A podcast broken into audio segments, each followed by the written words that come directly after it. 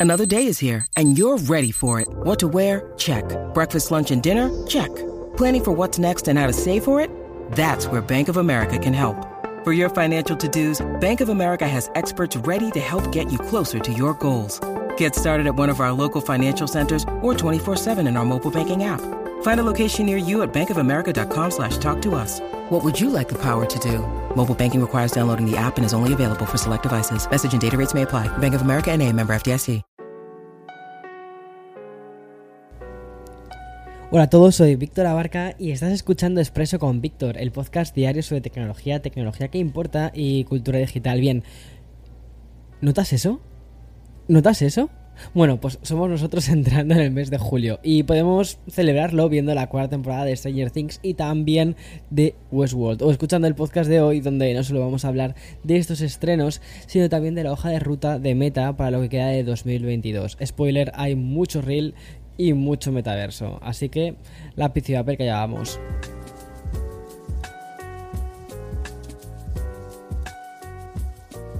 Acabo de darme cuenta que he dicho lápiz y papel y llevamos. Y hace, hace eones que no tomo notas en, un, en un bolígrafo normal. En fin, bueno, Empiezo con las noticias, porque gracias a Reuters y también The Verge hemos conocido por dónde van a ir los planes de Meta durante el próximo semestre, es decir, la segunda mitad del año, y mm, además va a tener seis objetivos muy claros. La compañía dirigida por Mark Zuckerberg va, es que madre mía, ¿eh? el apellido. bueno, pues la compañía de, Zuckerberg va a centrar sus esfuerzos en los siguientes puntos. El primero va a ser, como te, como te puedes imaginar, el metaverso. Esto no le puede sorprender a nadie, porque desde el rebranding de Facebook a Meta, todos conocemos que la gran obsesión de Mark Zuckerberg, eh, lo he dicho la primera, es transportarnos a este mundo virtual y expandido, el cual está aún por definir. Pero para seguir el camino hacia el metaverso, el CEO de Meta ha comunicado que se va, a centrar sus esfuerzos en la tienda de avatars. Sí, es decir, la misma que conocimos hace exactamente una semana, creo que fue, y que va a contar con ropa diseñada por Prada o Valenciaga. Y el otro cimiento sobre el que se va a edificar esta realidad mixta sigue siendo Horizon. Y para mejorar la plataforma, la compañía espera aumentar el número de pantallas cruzadas, aplicaciones para toda la familia y también ofrecer experiencias sociales. Y a nivel de hardware, todas las miradas están puestas en el próximo gran dispositivo de Oculus, que ya va tocando, sean las Oculus Quest 3. Y por cierto, en relación a esto, acabamos de conocer una última hora publicada por TechCrunch que dice que Facebook ha comenzado a otorgar a creadores seleccionados de Estados Unidos la posibilidad de publicar colecciones de NFTs en sus perfiles con, un objetivo comercial.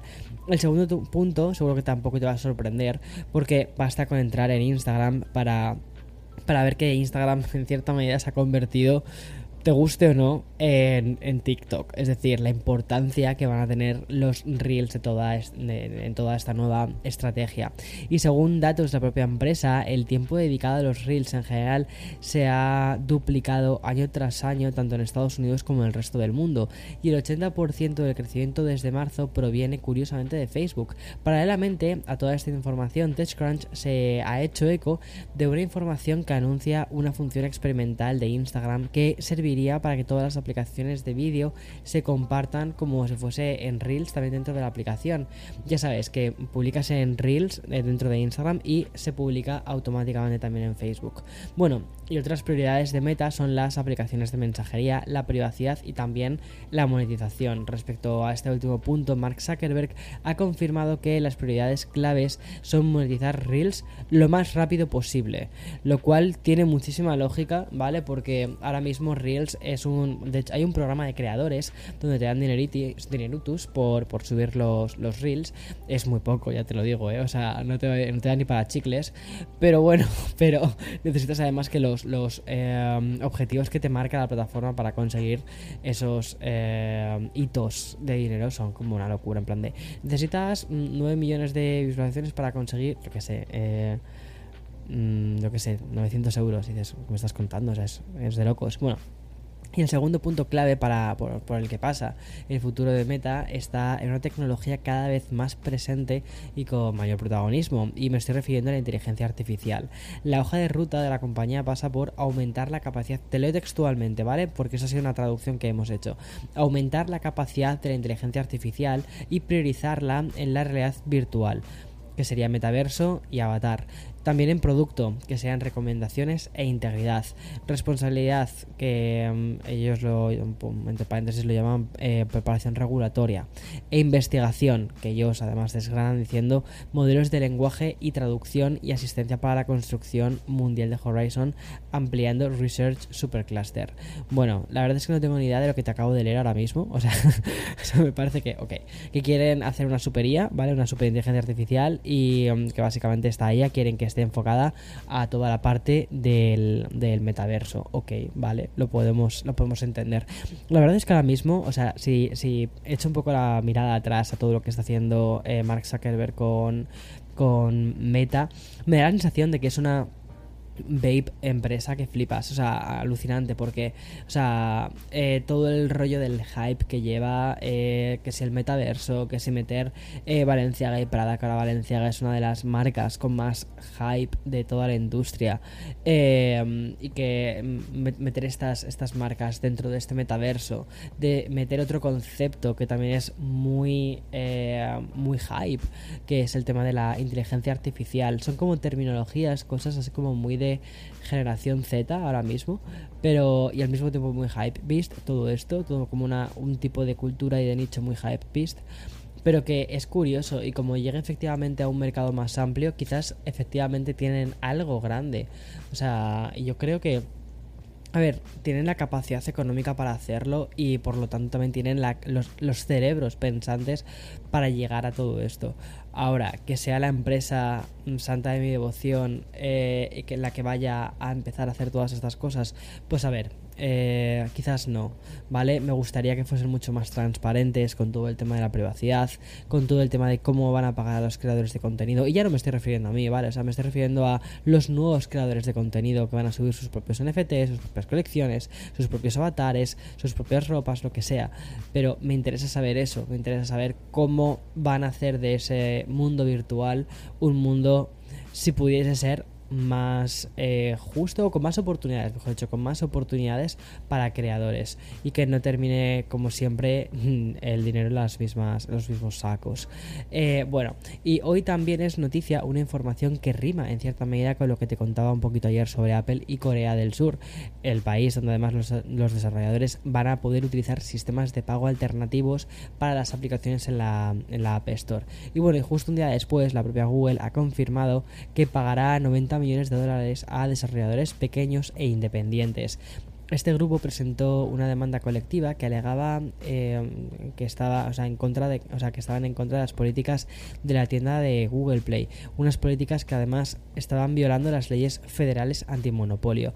Y según dice la demanda, Google fijó una serie de políticas que obligaban a los desarrolladores a usar su sistema de facturación de Google Play, un sistema que como ya sabes tuvo una comisión del 30% y que después fue reducida al 15 justo hace un año.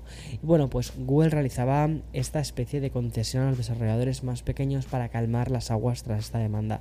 El 15% se aplicaba para desarrolladores que alcanzaban el millón de dólares de ingresos. Igual, creo que de hecho em, la, App Store tiene exactamente la misma política. El 15% se aplicaba para esos desarrolladores que tuviesen más de un millón de ingresos y finalmente la compañía va a realizar este pago de 90 millones. Y como algo extra va a presentar más facilidades, por ejemplo, Indie Apps Corner, que es un lugar exclusivo que va a servir para mostrar a los desarrolladores independientes y también pequeños cómo pueden crear aplicaciones únicas de alta calidad dentro de la Play Store. Bueno, pues esto está bien, siempre que den más herramientas a los desarrolladores, a los creadores, perfecto. Por cierto, he subido unos decibelios ahora mismo el, el volumen, no sé si quizás has notado la diferencia, pero estaba notando como que se me iba yendo la voz. Entonces he subido ahí un poquito el decibelio. No sé si has tenido que bajar ahora el volumen de tu podcast. Si es así, discúlpame, ¿vale? Pero es que noto que estoy poniendo como muy... Eh, lo que he estado forzando estos días atrás la, voz. Y ya sabes, esto es un podcast diario, intento no parar nunca. Hoy eh, la verdad es que he dormido con el aire acondicionado, cosa que no debía de haber hecho. Me he levantado con la garganta reseca y siento que estoy como forzando un poquito. Y como tengo además unos cuantos proyectos en los que justo la parte de voz, ya te contaré más adelante porque es increíble, eh, tiene mucho que ver. Entonces quiero, quiero ir más tranquilito, así que he subido unos poquitos de decibelios. No sé cómo lo vas a escuchar tú desde tu teléfono, pero bueno, discúlpame si has tenido que darle a, bajar ahí un, de repente un poquito porque te ha asustado. Bueno, y ya la tercera noticia de este bloque informativo nos llega desde OpenSea, la plataforma de NFTs más popular que existe. Bueno, pues tan popular que puede ser un site con casi 2 millones de usuarios. OpenSea ha comunicado a todos ellos que sus cuentas de correo electrónico han sido filtradas. Vale, y el motivo de esta fuga masiva lo achacan a una empresa externa que funciona como un proveedor de servicios de correo electrónico. Uno de, los, de sus trabajadores dice que utilizó indebidamente sus privilegios para descargar y compartir direcciones de correo electrónico con alguien externo y no autorizado. Y por esto OpenSea ha informado a los usuarios que podrían convertirse en víctimas potenciales de phishing, que es decir, ser víctimas de la suplantación de identidad a través de correos electrónicos. La plataforma especializada en NFTs ha informado lo siguiente, diciendo OpenSea solo le enviará correos electrónicos desde el dominio opensea.io. Así que por favor no aceptes ningún correo electrónico que diga ser de OpenSea y que no provenga de este dominio de correo electrónico. Así que ya sabes, si has estado últimamente intercambiando NFTs, pues ten cuidado con todo esto, presta mucha atención y ándate con mil ojos. En fin, voy a hacer una pequeña pausa ponemos el sponsor y después nos vamos al bloque de videojuegos y por supuesto estrenos de la semana. When you need mealtime inspiration, it's worth shopping Kroger, where you'll find over 30,000 mouthwatering choices that excite your inner foodie. And no matter what tasty choice you make, you'll enjoy our everyday low prices, plus extra ways to save, like digital coupons worth over $600 each week. You can also save up to $1 off per gallon at the pump with fuel points. More savings and more inspiring flavors make shopping Kroger worth it every time. Kroger, fresh for everyone. Fuel restrictions apply. Bien, entramos ya en el bloque dedicado a los videojuegos, que es un sector que ha sido protagonista absoluto de esta semana en Expreso con Víctor y que en estos cinco días hemos tenido la presentación por parte de Sony y de su marca más orientada a dispositivos para el gaming. También hemos tenido los títulos anunciados por el Nintendo Direct y que tuvieron eh, a la saga Persona como la gran revelación y, bueno, o sea, para mí ha sido como mm, uno de, los, de las grandes sorpresas de la semana. Y también la celebración de Atari por sus 50 años. Y con tanta noticia, así que ha ido salpimentando este podcast durante la semana, pues podrías pensar que hoy nos íbamos a saltar este, este bloque. Pues no. Porque, por ejemplo, tengo que contarte que The Sims 4 High School Years va a llegar el próximo 28 de julio y lo va a hacer en la versión multiplataforma, tanto para PC a través de Steam, eh, también para las PlayStations, para 4 y 5 y para las Xbox. ¿Y de qué va esta nueva entrega del juego en el que me inspiré para la newsletter de la semana pasada sobre el metaverso? Pues básicamente en recrear tus años de instituto. Los Sims asistirán a Copperdale High y contarán historias personales de descubrimiento propio y drama. O sea, ni nada que me guste más que un poquito de drama. Y esto último son palabras exactas, ¿vale? Del productor del juego. Así que ya sabes, si te apetece un poco de drama teen o teen drama, mm, me encanta. Así que ya está. Sims 4 High School Years te puede transportar como no sé, 15, 20 años, mejor no voy a hacer la cuenta, ¿vale? Ya está. No, 20 años no. Eso lo tengo muy claro que 20 años no. Y ya en un plano un poquito más negativo, tengo que contarte que si estabas esperando ya mismo ese Warhammer 40.000 Magic de Gathering Set, bueno, pues has de saber que se retrasa hasta octubre y las razones no son otras que los problemas de suministro. Mucho más positivo es el anuncio de la actualización que soluciona todos los errores que estaban experimentando los usuarios de Star Wars Knights of the Old Republic 2 The Science Lord, que mm, el juego de Nintendo Switch recibe este parche y ya vamos a poder completar un juego que estaba padeciendo cuelgues en determinadas escenas e incluso también en la parte de guardar la partida. Y hoy también hemos conocido la fusión de dos nombres muy potentes, Bandai Namco y el estudio que desarrolló Pokémon Diamante Brillante y Perla Reluciente.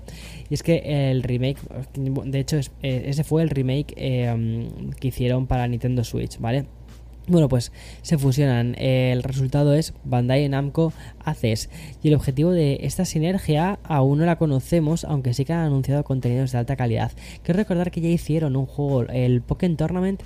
Quiero recordar que está hecho también por Bandai. Eh, eh, corrígeme si me confundo, eh, estoy diciéndolo de, de, memoria. Pero creo que el Pokémon Tournament, mira, me apetece echarme una partida después. es, de, es de Bandai Namco y y bueno, pero no es de Aces, es de, es de, de la saga Pokémon. Pero bueno, ya ahí han hecho algunas cositas los de Bandai con, con, la gente de Pokémon. Y acabo ya con una noticia que ilustra a la perfección lo que es la cara B de Internet. Como ya sabes, el martes durante el Nintendo Direct se estrenó un tráiler eh, muy esperado que era el Return to Monkey Island. Lo que debería haber sido un motivo de celebración se ha convertido en comentarios muy tóxicos y quizás un poco abusivos en redes sociales. Críticas feroces desde el estilo artístico del juego más abstracto que ha llevado a su creador a, a anunciar que no va a mostrar nada más del título. O sea, me parece muy fuerte. Tengo que decir una cosa, es que a mí personalmente sí que me gustaba el diseño artístico que, o la dirección artística que hayan seguido, sobre todo porque me parecía diferente a todo lo que estamos viendo actualmente.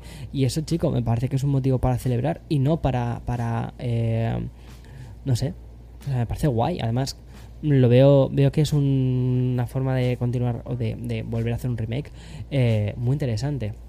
Bueno, y ya vamos a acabar esta semana que nos ha llevado, o sea, la cerramos con este 1 de julio, con los estrenos de las plataformas de streaming. No sé si tú también lo percibes así, pero parece que, mm, las streaming wars se han tomado un poquito de descanso, lo cual en cierta medida se agradece, sobre todo después de meses de muchísimo ruido y con hitos tan importantes como el Oscar a Coda en Apple TV, pues el ruido parece haber bajado un poquito. Y además, esta semana vamos a poder celebrar que Netflix sí tiene un gran estreno, ni más ni menos que la segunda mitad de la cuarta temporada de Stranger Things. El éxito del volumen 1 ha sido arrollador, así que solo esperamos lo mismo de este segundo volumen. Me parece muy inteligente lo que está haciendo Netflix, dividiendo los, eh, las series en volumen 1 y volumen 2 sobre todo de cara marketing, porque tampoco hay tanta diferencia entre uno y otro. O sea, cuando han lanzado este volumen 2 ya lo tenían editado, fijo. Lo que pasa es que me parece una muy buena oportunidad porque eh, lanzaron el primer volumen, hicieron otra vez ruido con el tema de Stranger Things, Stranger Things, hicieron un montón de, cosas promocionales y ahora vuelven a lanzar Stranger Things parte 2, o sea, 4 parte 2, eh, aprovechando todo el ruido que empezaron a generar con la primera parte de la temporada 4. No sé, me parece súper inteligente el movimiento de dividir las cosas en dos.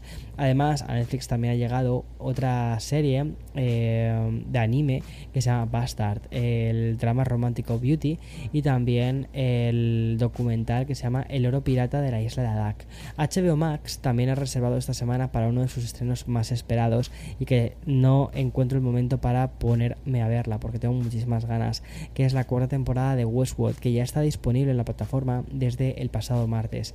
El site también estrena Cómo mandarlo todo a la mierda, una miniserie española para un público más adolescente y sin ningún, sin ningún estreno en Apple TV, plataforma que se ha tomado unas pequeñas vacaciones, ponemos la mirada en Disney Plus. Bueno, te quiero contar una cosa de Apple TV. Eh, estoy viéndome una serie que me. O sea, además, antes de, eh, antes de ponerme a hacer este episodio, eh, me he visto este capítulo de Loot, ¿vale? L-O-O-T. Eh, es buenísima la serie, me está gustando un montón. Llevan ya cuatro capítulos, hoy han estrenado el cuarto. Es muy divertida. Es de una billonaria eh, que se divorcia y tiene tantísimo dinero, creo que son como 89 mil millones de dólares, 89 billones de dólares. Eh, que no sabe qué hacer con él. Entonces lo que decide hacer es eh, donarlo, porque tiene una empresa de, pues para, para, hacer así como una fundación. Y parece tomarse muy en serio su papel de, de billonaria y de querer efectivamente hacer un cambio en el mundo. Pero claro, también tiene sus excentricidades de todos los años en los que ha vivido, pues eh, muy, muy arriba. Entonces es, es divertida. Es una, es una comedia muy buena, muy curiosa, muy, muy mona. O sea que guay. Y mm, Disney Plus, aunque hoy ha llegado la película de la princesa, el lanzamiento fuerte y esperado lo tenemos desde el jueves. Y te estoy hablando de solo, eh, solo asesinatos en el edificio.